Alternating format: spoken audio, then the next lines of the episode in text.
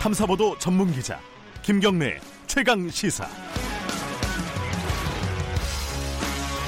김경래 최강 시사 2부 시작하겠습니다. 자유한국당 빼고 여야 4당이요. 어, 선거제 개혁 단일화에 합의를 했습니다. 정당별 추인 절차는 남아 있지만요. 어, 바른미래당하고 평화당 안에서는 약간의 불협화음이 좀 나오는 것 같지만 일단 무엇보다 자유한국당이 거세게 반발하고 있습니다. 입법 쿠데타 이런 말도 쓰고 있고요. 자, 자유한국당 한번 연결해 보겠습니다. 정용기 정책위의장 연결돼 있습니다. 안녕하세요. 네, 안녕하십니까. 어, 입법 쿠데타라는 말은 어떤 뜻이죠, 정확하게? 제가 느낌이 음, 잘안 오네요. 예. 네, 자 일단은 뭐 선거제를 가지고 네. 이런 식으로 합의 처리되지 않고 일방 당사자들끼리만 모여서 네. 어, 이렇게 강행 날치기 처리한 게 우리 헌정사에 없습니다. 이게 게임의 음. 룰인 네. 선거법은 어, 이런 식으로 처리해서는 정말 안 되는 일이죠. 음. 그럼에도 불구하고 이런 식으로 공직선거법 입법을 강행한다. 예. 이거는 쿠데타라고 볼 수밖에 없는 것이다. 예. 라는 것이 저희 입장이고 그래서 입법 쿠데타라는 표현을 음, 쓰는 겁니다. 그, 런 말씀도 하시더라고요. 그 어. 좌파 정권, 좌파 영구 집권의 어떤 전략이다. 뭐 이렇게도 평가를 하시는 것 같은데, 그거는 왜 네. 그렇게 생각하시는 거죠?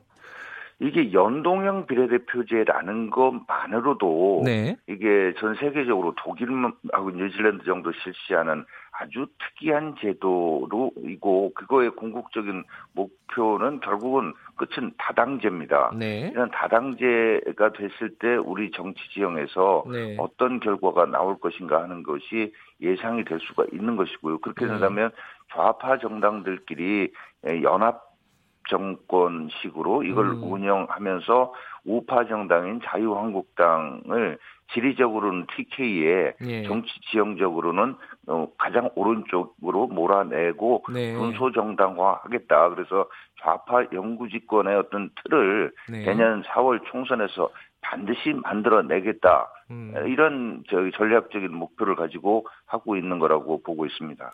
그러니까 좌파 정당이라고 하면 지금 더불어민주당하고 정의당을 말씀하시는 건가요? 뭐 그렇죠. 거기다가 통진당 이후 그런 아류 정당도 내년에 이런 제도가 도입된다면 또 또다시 음. 원내에 진입할 수 있게 되겠죠.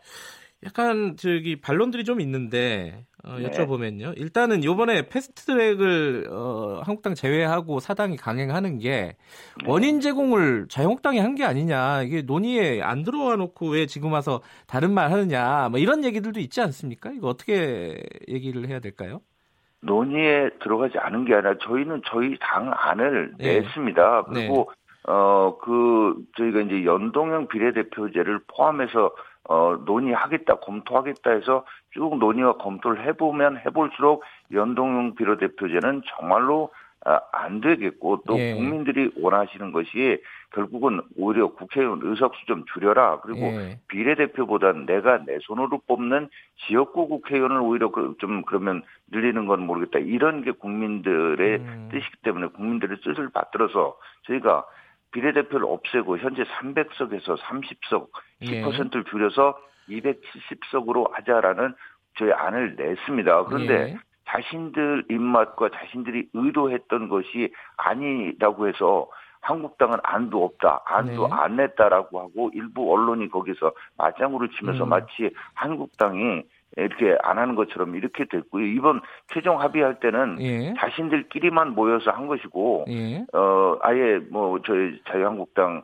어, 정계특위 간사한테는 제대로 된 연락도 없었던 걸로 저희는 알고 음. 있습니다. 근데 거기에 대해서도요, 이 나머지 사당이 그런 식으로 얘기를 합니다. 그 애초에 이번 선거제 개편의 가장 큰 목표는 표의 어떤 대표성 이런 것들을 올리는 상승시키는 어떤 과정으로 봤는데 비례대표를 폐지하자 이렇게 나오니까 전혀 반대되는 얘기를 하는 거 아니냐 이게 어 뭐랄까요 지금 나머지 사당의 논의를 회방하는 것이 아니냐라고 그쪽은 주장을 하고 있거든요.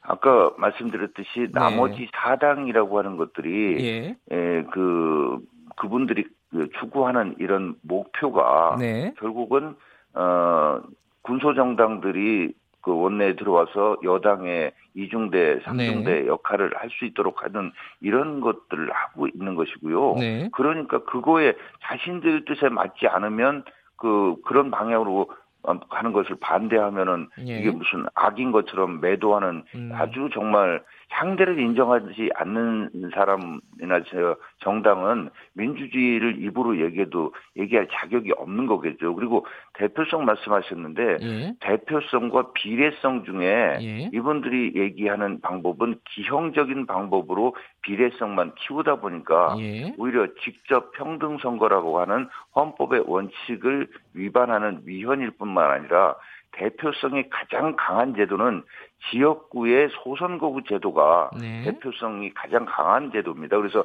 유권자가 볼 때는 내가 뽑은 내 대표가 누구다라고 하는 일체감을 형성할 수 있는 제도가 바로 이 지역구의 소선거구로 뽑는 국회의원인데 네. 대표성 훼손이라고 하는 것은 얘기가 되지 않고요. 예. 굳이 얘기하자면 비례성인데 비례성도 비례대표 국회의원을 뽑는 그 국회의원이 예를 들어서 지금 현재 47명에서 47명 아니면 75명을 늘렸더라도 거기서 얻어지는 표는 그 득표율만큼 그 75석 내에서 몇 석을 가져가는 게 맞지 거기서 얻어진 득표율 비례대표 명부에서 얻어진 득표를 가지고 왜 전체 300석에서 그 의석을 가져가겠다는 건지 네. 이건 비례성을 왜곡하는 것이고요 네. 위헌입니다 거듭 말씀드리지만 이걸 하려면 독일처럼 내각 책임제로 하고 나서 그럼 해야 음. 된다는 음. 것입니다. 그래서 저희가 얘기도 했잖아요.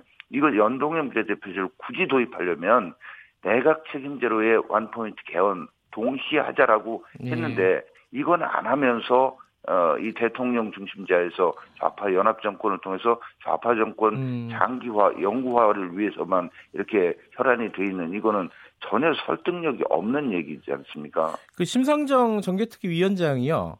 어, 네. 요번 선거제 개편에 대한 합의를 하고 나서 원포인트로 권력구조 개편을 논의할 의사가 있다라고 밝히지 않았습니까? 그 부분은 못 받아들이시는 건가요?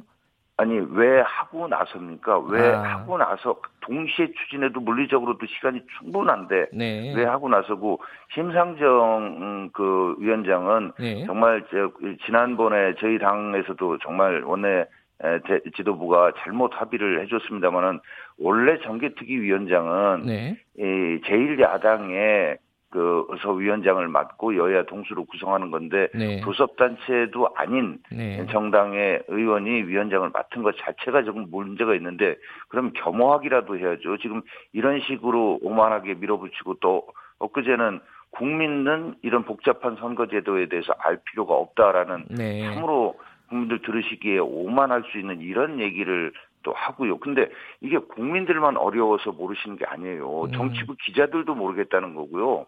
밤 사이에 원래 연동형 비례대표제도 정말 문제가 많고 복잡한 제도인데 네. 이걸 밤 사이에 다시 기형적으로 문재인 대통령의 표현을 빌리자면 한 번도 경험해 보지 못한 정말 이상한 제도를 만들었어요. 음. 연동률 50%로 낮춘다. 네. 번역별 연동형 비례대표제를 한다.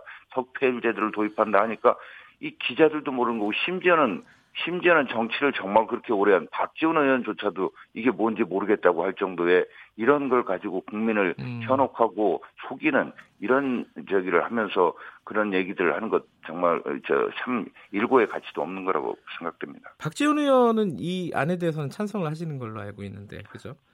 뭐 그런 여부를 네. 찬반 여부를 떠나서 국민과 그 정치부 기자와 국회의원들조차도 이해하기 힘든 예. 이런 제도를 밤사이에 만들어내는 이, 이것 자체가 문제가 있다는 점을 지적하는 겁니다. 알겠습니다. 그거 말고 논란이 또 하나 있는 게 패스트트랙에 네. 선거제를 올리면서요.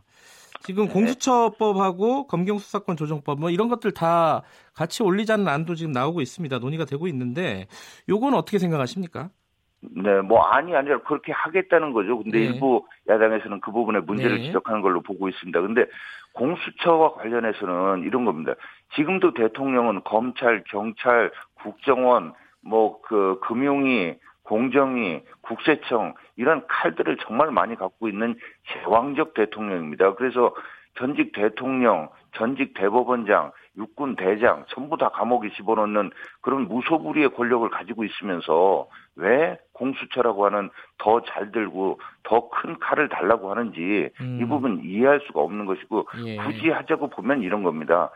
어, 지금 경찰 검찰이라고 하는 직업 그 어떤 관료가 아닌 예. 좌파 활동가 민변 출신의 변호사 이런 사람들로 공수처를 그 구성해서 결국은 좌파 장기 집권을 위한 그 칼을 별도의 특수한 칼을 갖겠다는 욕심이다라고 네. 이렇게 볼 수밖에 없고요. 네. 검경 수사권 조정도 결국은 임기 말로 다, 가가면서 말을 안 들을 수 있는 검찰을 길들이면서 경찰에 대한 인사권 또 이런 걸 통해서 이 지금 보면은 국가 경찰은 청와대가 완전히 인사권을 행사하고 네. 지방 자치 경찰에 대해서는 민주당 단체장들이 자치 경찰의 총수조차도 경찰 출신이 아닌 민변 출신의 변호사를 임명할 수 있는 이런 식으로 제도를 만들어 놓고 이걸 하겠다는 거니까 결국 국가 권력 기관을 저 좌파가 네. 좌파 활동가들이 접수하겠다라는 이런 뜻으로밖에 보여지지 않습니다. 이게 그 구체적인 하나하나를 다 논의할 시간은 없겠지만요. 아까 말씀드렸던 네. 거랑 비슷한 건데 정계특위하고 사개추위에서 다 지금 네. 계속 논의를 하고 있는데 잘 안 되고 있는 거잖아요. 아니 이런 겁니다. 예. 사개특위에서 예. 저희가 공수처는 정말 안 된다 이런 식의 공수처는 그러나 검경 수사권 조정과 관련돼서는 지금 하고 있는 좌파 활동가들이 이렇게 사실상 검경 경찰을 장악하는 이런 방식이 아닌 경찰 인사의 독립성 중립성, 예. 업무의 예. 독립성 이런 것들을 확보할 수 있는 방향이라면 우리는 검경 수사권 조정이라고 하는 큰 틀에 동의하고 같이 논의를 하자라고 해서 논의가 되고 있는 상황입니다 지금. 예, 논의를 하고 있는 상황이다. 예. 예, 하고 있는 중에 갑자기 정말로 지형적 조국 브랜드의 조국표의 이런 좌파에 의한 경찰권 장악이라고 하는 이런 목적을 가지고 하는 것을 패스트트랙에 태우겠다고 하니까 이건 정말로 의회를 완전히 무시하는 의회주의를 무시하는 예. 이런 폭거라고 보는 거죠. 지금 그러니까 말씀하시는 게 그러니까 정영기 의장님 얘기는 어, 선거제 법도 강력하게 반대하고 선거제를 패스트트랙에 올려가지고 다른 법안도 같이 올리는 것도 반대하고 이러면은 만약에 이게 정당별로 추인이 마무리돼가지고 패스트트랙에 지정이 된다 이러면은 자유한국당 어떻게 해야 되는 겁니까? 총사퇴 이게 가능한 건가요? 네, 일단은 그게 가능 그 그러니까 음 패스트트랙에 태운다라는 것을 전제로 한 얘기를 저희는 입 밖에 내는 것이 두렵습니다. 아. 정말 그렇게 되면 파국이고 네. 네. 거기까지 가지 마십시오. 네. 거기까지 가서는 안 됩니다라고 하는 것을 저희가 얘기를 하는 거고 민주평화당이나 네. 또 바른미래당에 뜻 있는 의원님들이 계시고 그분들께 이렇게 가서는 되지 않지 않느냐 하는 것을 두 가지 논리로 말씀드리고 있습니다. 첫째는 네. 아까 말씀드린 대로 이 게임의 룰인 선거법을 이렇게 한 것은 우리 헌정사에 없었다. 이거를 만약에 하는데 동참하신다면 정말 역사의 치욕스러운 이름을 음. 올리시는 것이다라는 걸 설득하고 있고요. 두 네. 번째는 이런 뭐 선거제도 이런 거 관련해서 현실적으로는 만약에 이렇게 하게 되면 지역구 의석이 28석이 줄어드는데 예를 들면 호남 지역만 해도 6석이 줄어드는데 이거를 저, 저 선거구 획정안으로 조정해낼 수 있는 이 자신이 있느냐 현실적으로 음, 네. 이 어떻게 하려고 이거를 그이 길을 가시려고 하십니까? 이거 안 됩니다라고 하는 이런 논리로 설득하는데 저희가 역량을 집중하고 있습니다. 그 설득도 설득인데요. 그 논의를 다시 한번 자유한국당이랑 같이 하자 이래갖고 제안을 하실 건 없나요 혹시? 아니 저희가 이런 겁니다. 예. 어, 저희는 분명히 30명의 국회의원을 줄여서 270명으로 하겠습니다라는 안을 냈고 저쪽은 연동형 비례표제를 냈잖아요. 예. 근데 만약에 정말로 이게 합의가 안 된다면 예. 안 되면 원래 게임의 룰은 어느 쪽 일방이 주장하는 대로 변경이 안 된다면 기존의 게임을 가지고 게임의 룰을 가지고 아. 게임을 할 수밖에 없는 건데 예. 기존의 병립형 비례대표제에 어떤 비례성을 조금 더 높일 수 있는 미세 조정으로서의 예. 어떤 제, 제도 변화 이런 것들은 얼마든지 논의할 수 있겠죠. 그 이제 작년 말에 이제 자유한국당이 합의를 한 게 있기 때문에 연동형에 대해서 어, 심각하게 고민을 한다는 취지의 합의를 하지 않았습니까?